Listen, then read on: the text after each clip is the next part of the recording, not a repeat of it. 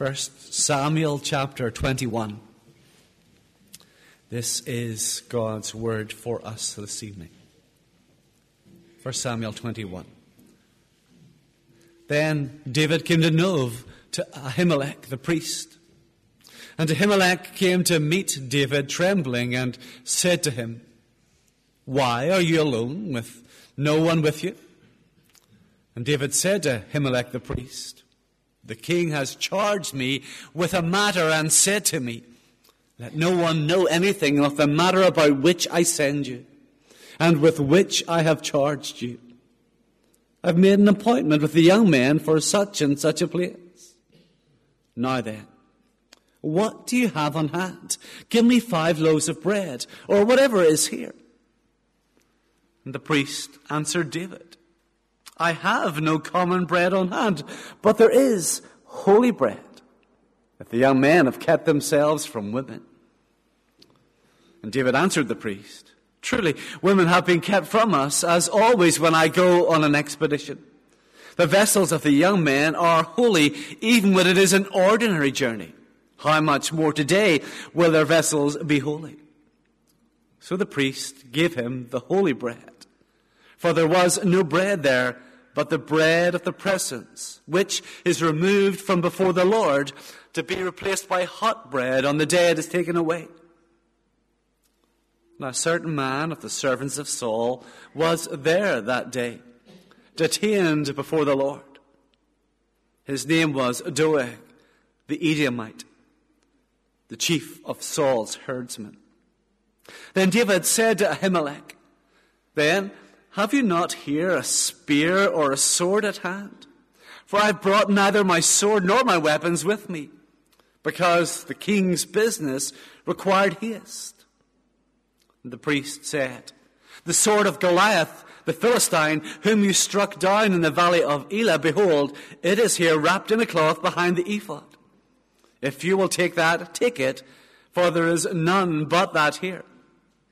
And David said, there is none like that. Give it to me. And David rose and fled that day from Saul and went to Achish, the king of Gath.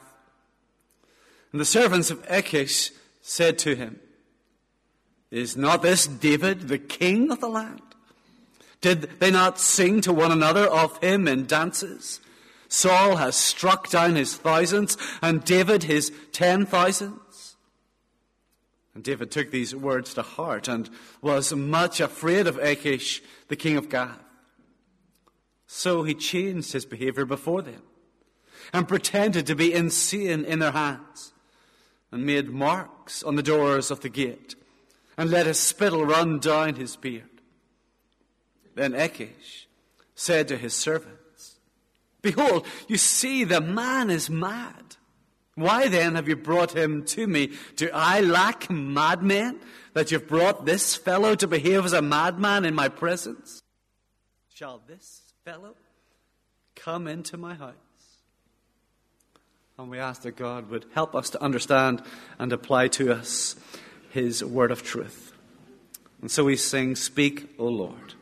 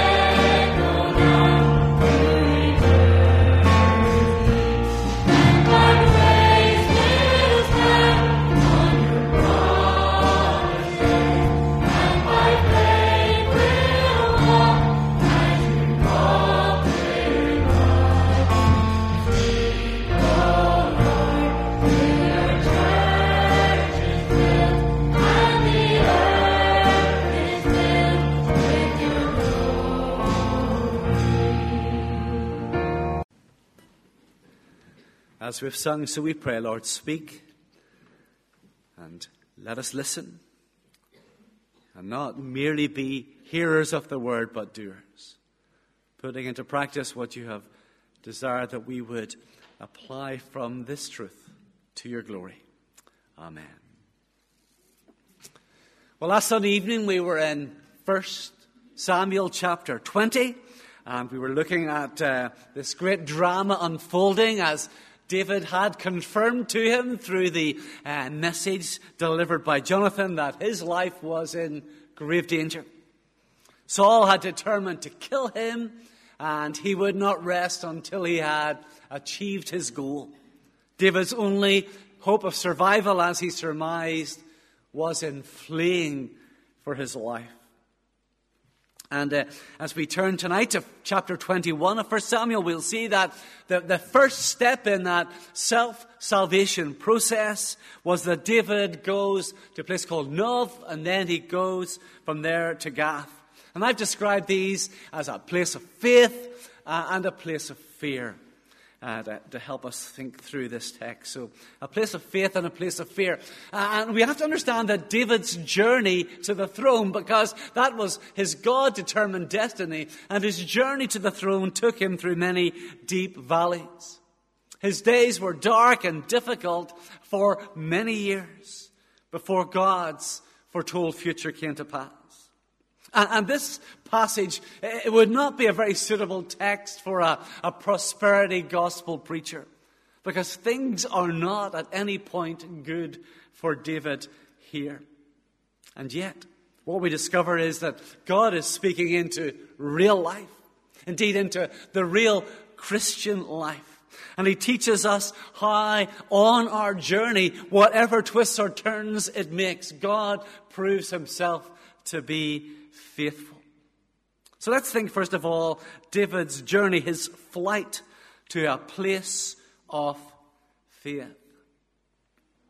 All throughout the story of Samuel and these books of Samuel, the Philistines are a constant threat, a, an ever present danger. And on one of their raids into Israel, they had destroyed Shiloh uh, and the, the place where the tabernacle was uh, situated, where Eli ministered and where Samuel, the boy, grew up. And, uh, we're not told when it happened, but obviously the, uh, the, the, the priests had relocated. They, they moved to this place called Nova, a few miles north of Jerusalem. And so we read verses 1 to 3 again. Then David came to Nob, to Ahimelech, the priest. And Ahimelech came to meet David trembling. And he said to him, Why are you alone and no one with you? And David said to Ahimelech the priest, The king has charged me with a matter and said to me, Let no one know anything of the matter about which I send you, and with which I have charged you. I've made an appointment with a young man for such and such a place. Now then, what do you have on hand? Give me five loaves of bread, or whatever is here. So David comes to Ahimelech, and he comes seeking provision for a great hunger provision for a great hunger. We remember what was happening uh, last week in chapter 20. Saul and his courtiers were enjoying the rich feast of the new moon banquet. And all these animals were slaughtered, all this food was prepared. But David wasn't there. He was hiding, hiding out in the field, we're told. And uh, they were feasting. He was fleeing. And he's hungry. And man does not live by bread alone, we know, but man needs bread to live. And there is the unanswerable question as we uh, read through these verses why did Ahimelech tremble? No one knows. Ahimelech was Eli's grandson. It may have been that he was somehow aware of something that was going on between Saul and David, and that made him a little fearful. Maybe it was that he, he, as he met David, obviously David was distressed. This was all very unusual. He was on his own and, uh, and he had nothing with him and just the circumstances might have distressed Ahimelech. Maybe it was just the fact he was meeting this superstar, this hero of the people. You ever met a superstar? You get a little bit excited. Maybe your knees will quake a little as you bump into the David Beckhams of this world or whatever. But, but anyway, the, the two men meet. Ahimelech's nervous, He's, his knees are quaking, and as they encounter each other, David tells a story. And I don't know what you made of the story as we read it together, but uh, it's a very flimsy excuse that he gives for the questions that Ahimelech asks of him. Why has he no entourage? Why has he no provisions? Why has he no weapons? Oh, well, there's a bit of a hurry. Saul sent me off. It's very secret and all this sort of thing. The narrator does nothing in his telling of the story to convince us that David is in any way telling the truth. Now, last Sunday we, we spent a moment or two thinking about this that Jonathan, with David, decided to deceive his father Saul regarding David's whereabouts. And this is a common thing in Scripture. And we understand that as God's word is provided to us, there is no attempt to airbrush the lives of these men. There is no attempt to disguise their wrongdoing. We might suggest that maybe David was misleading Ahimelech for his own protection. Because if Ahimelech had known the truth, he would be uh, caught between David and Saul. And, and maybe to spare Ahimelech's life, he tells him this little fairy story. Of course, that proved to be vain, as we discover in the next chapter. And it's most likely that David simply strings together this web of lies to save his own skin, to facilitate his own self salvation plan. So David asks for bread. But Elimelech doesn't have any ordinary bread. What he does have to hand is the bread of the presence, the ceremonial bread that, that sat on the uh, golden table in the heart of the tabernacle before God's presence. You can read about it. Exodus 25, verses 23 to 30, Leviticus 24, verses 5 to 9. And God's word is very clear on what should happen to this bread. It was only to be eaten by priests and only in a holy place. So, verse 9 of Leviticus 24 says, And it shall be for Aaron and his sons, and they shall eat it in a holy place, since it is for him a most holy portion out of the Lord's food offerings, a perpetual Jew. Ahimelech knew the law. And Ahimelech saw the need. And furthermore, he understood the heart behind the law. He understood that mercy always triumphs over judgment, James 2:13. He understood that legalism must not trump compassion. And the need to be right must not be greater than the call to be gracious. And as you read this story, you might even say to yourself, well, does not does David's deceit not disqualify him from being allowed to eat this bread? Surely his falsehoods, his lie telling disqualify him. He doesn't deserve this provision for his hunger. And when you reach that conclusion, you arrive at the very heart of the gospel. For when has anyone of us ever deserved the gifts of God? When has anyone lived so well that God has no choice but to bless our lives?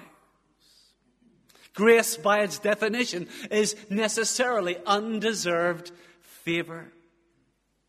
And the testimony of every believer must be this I'm not good, but my God is gracious. And out of a heart of love, He gives to me what I can never deserve. David receives the bread. And this message and the correctness of the interpretation of the law and its application is confirmed in the New Testament. We find it in Luke 6, verses 1 to 4, also Matthew 12, 1 to 8, Mark 2, 25. Let me read Luke 6 for you on a Sabbath while he was going through the grain fields. His disciples plucked and ate some heads of grain, rubbing them in their hands. But some of the Pharisees said, Why are you doing what is not lawful to do on the Sabbath? And Jesus answered them, Have you not read what David did when he was hungry? He and those who were with him. How he entered the house of God and took and ate the bread of the presence, which is not lawful for any but the priests to eat, and also gave it to those with him. No one knew the law better than the Pharisees. No one that is apart from Jesus, the great high priest.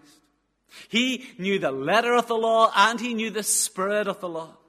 And he makes it very clear that every interpretation and application of the law must be for the benefit and blessing of men and women, never as a burden to belittle them. Even the rules must be broken if it's clear that it brings blessing to God's people. It may be written in black and white, but Jesus says there is a greater law written not in black and white, but written in red in my blood. And it is my purpose that the greatest needs of my people might be met. It is my heart's desire for First Portadown congregation that we would be a gospel centered church. And being a gospel centered church necessitates that one of our key values must be grace motivated generosity. Grace motivated generosity. A generosity that means that others will take advantage of us and get from us what they do not deserve. But we will still give it anyway. A spirit of grace that means that others may criticize and condemn us for the excess in our giving or the recipients of our goodness. But we will share anyway without spoiling the story. Elimelech's kindness and generosity to David will cost him his life. And we have to understand that there is always a high price to pay there's always a cross to be carried when you desire to live a gospel centered life, when you want to display grace motivated generosity to others and to all. When you do so, you show your likeness to Christ. And Christ was crucified by a world for his love to it. David receives the bread, he finds his hunger met. Then there's this little dark chill that, that sweeps across the scene in, in verse 7. We're introduced just in a little moment to a man called Doeg the Edomite. And what are we to make of this man? I don't want to linger on his role as yet. But it's likely, as that little phrase says, he was detained before the Lord. What was he doing enough? He was worshipping. He may have been an Edomite, but he had this affiliation to the God of Israel, and he had come to worship. And next chapter, he's back in Nob again. This time, he's creating carnage, slaughtering priests. And in Doeg, we see something of the vagaries of the human heart. One minute engaged in worship, the next moment engaged in wickedness unmasks a little bit of our own hearts and reminds us that our confidence should never rest upon people, but only upon the Lord. Nob is a, a place of, of fear, of, of, faith, but there's also a place of fear, and we discover that that's where David goes next in verse 10. And David rose that day and fled from Saul and went to Achish, the king of Gath. David had gone to Nob to seek provision for his great hunger. He goes to Gath to seek protection from a great enemy. And his desire to escape the jealous rage of Saul takes him to this place of fear. It's not easy to get your head around what's happening here. Just think about it. Goliath's killer is in Goliath's hometown armed with Goliath's sword. Without doubt, David is a desperate man. That David would feel safer in Gath than in Gibeah shows us something of the madness and the rage of Saul. He arrives in the city, and there's a bit of recognition of who he is. Apologies, some of you don't watch football, but some of us do, and uh, Football teams like to have their little special songs written for their particular heroes. They write a little lyric for somebody who stands out in their team, and most of those we can't share in church. But let me share one. one once upon a time, Liverpool supporters used to sing. He's big, he's red, his feet stick out of bed. He's Peter Crouch, he's Peter Crouch. And here we discover that the Philistines knew the songs the Israelite fans sang of their superstar, David, verse 11. And the servants of Achish said to him, Is not this David, and the one they call the king of the land? Did they not sing to one another of him in dances? Saul has struck down his thousands, and David his ten thousands. There could be no hiding his identity. Can you imagine that as David was maybe walking down the street, people were passing him and realizing that this was the man, he was the one who had the blood of their family members, their loved ones, on his hands. He had been responsible for their deaths. So to survive, David resorts to the tactic used by Joseph Heller's anti hero, Captain John Yossarian, in Catch 22 or Ken Kesey's, uh, Randle McMurphy in One Flew Over the Cuckoo's Nest. He feigns madness. And I imagine it wasn't really difficult for him to do that. In these days, he must have felt that he was losing his mind. Already he had had to flee the land of his home. The land that God had spoken to him and said he would rule over, but now he's in Philistine hiding. He had to leave his family. He had to leave his wife. He's in Gath. It's crazy, and it would not be much to pretend to be losing your mind in such circumstances. Like a locked up dog, he scratches the door. His slabbers run down his beard. All this causing Achish to despair. And he says in verse 15, Do I lack madmen that you've brought this fellow to behave as a madman in my presence? Somehow. This dehumanizing tactic was enough to spare David's life from the hand of the Philistines. And we've got to ask ourselves was, was David wise enough? Was he skillful enough as an undercover agent to survive and stay alive behind enemy lines? Well, hopefully, you understand that David was utterly helpless. His tactics were practically useless. Living in the midst of his arch enemies, David could only survive for one reason. That was because the hand of God was upon him. It was not his disguise, it was not his deception, it was the Lord at his side. So, in an effort to save himself, David went to Nob, a place of faith in search of provision for his great hunger. He went to Gath, a place of fear in search of protection from a great enemy. And what we don't have in our chapter, but what is vital for our understanding is that in those circumstances, God brought him to a place of fruitfulness. Can you bear testimony? That as nothing else in our lives, it is trial and, and trouble that turns our hearts in desperation to God. We find ourselves at the very extremity of human resources, and so, as never before, we cling to God for help, for hope. And we are blessed and given special insight and understanding to know what is going on in David's heart in these moments of which we read in chapter 21, because in this period he writes two Psalms, one of which I've referenced, Psalm 34, but also Psalm 56. And when I go to visit people and spend time with them and they're going through tough days, Psalm 34 is, is just a, such a blessing in pastoral work. Because we understand that, that David has gone through the worst of times. If Goliath's conqueror is in Gath, if he's feigning madness, this is not a good set of circumstances. And so we wonder, what's David going to say in these moments? David, we know, needed two things. He needed provision for his great hunger. And if you can, turn to, to Psalm 34. And what does he write? Verses 8 to 10, Psalm 34, he says, Oh, taste and see that the Lord is good. Blessed is the man who takes refuge in him. Oh, fear the Lord, you his saints, for those who fear him have no lack.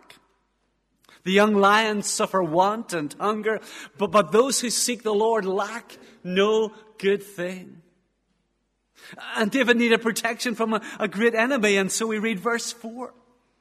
I sought the Lord, and he answered me and delivered me from all my fears. Verses 6 and 7. This poor man cried to the Lord, and the Lord heard him and saved him out of all his troubles. The angel of the Lord encamps around those who fear him and delivers them. Verse 17, when the righteous cry for help, the Lord hears and delivers them out of all their troubles. Verse 22, the Lord redeems the life of his servants.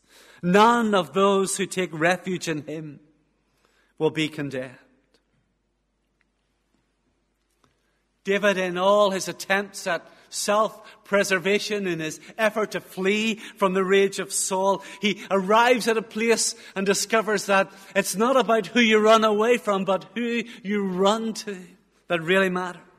We must flee to God and, and not from man. And we will shortly sing those beautiful words of Charles Wesley's great hymn. And David could have said this. He said, Other refuge have I none. Hangs my helpless soul on thee. Leave, I'll leave me not alone. Still support and comfort me. All my trust on thee is stayed. All my help from thee I bring. Cover my defenseless head with the shadow of thy wing provision for a great hunger, protection from a great enemy. But best of all, in this, David discovers the promise of a great salvation. Surely, in the middle of all of this, when David was at his lowest point, this God who had spoken to him, who uh, he hadn't gone looking for him, but, but God through Samuel had brought him from the shepherd's field and had anointed him with the oil that marked him to be the next king of Israel. He found himself in the court of the king. He found himself in the heart of the battle. And now he's fleeing in fear. Surely as he quaked before the threat of Achish and the Philistines, could he not say, cry out to God, Do you not care? Do you not care that I have found myself in this place at this time? And somehow, in the middle of all that David had to endure, he discovered an unshakable confidence in the goodness of God and the guarantee of his deliverance. And so in Psalm 56, the second of the Psalms written at this time, he, he expresses his delight in the tender care of God to his child. Verse 8, that beautiful little verse. He said, You have kept count of my tossings. Put my tears in your bottle. Are they not in your book? Verse 13, For you have delivered my soul from death. Yes, my feet from falling, that I may walk before God in the light of life. And David declares, verse 9, This I know, that God is for me. This I know that God is for me. And when we think of that little phrase, God is for me, our minds must surely go to the, probably the greatest portion of the New Testament, Romans 8 where Paul asks, What shall we say to these things? If God is for us, who can be against us? He who did not spare his own son, but give him up for us all, how will he not also with him graciously give us all things? God is for you.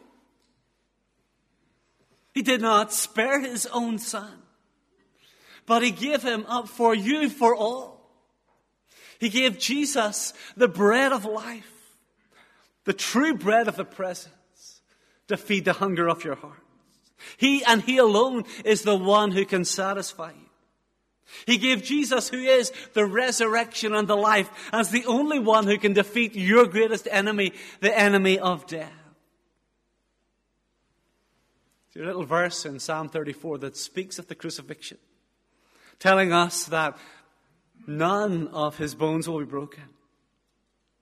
And we understand that there is no condemnation for those who flee to Jesus, for those who find refuge in him who those who know the truth of his promise of this great salvation. So freely given, so costly bought, but available to all through Christ our Lord. Let's pray together.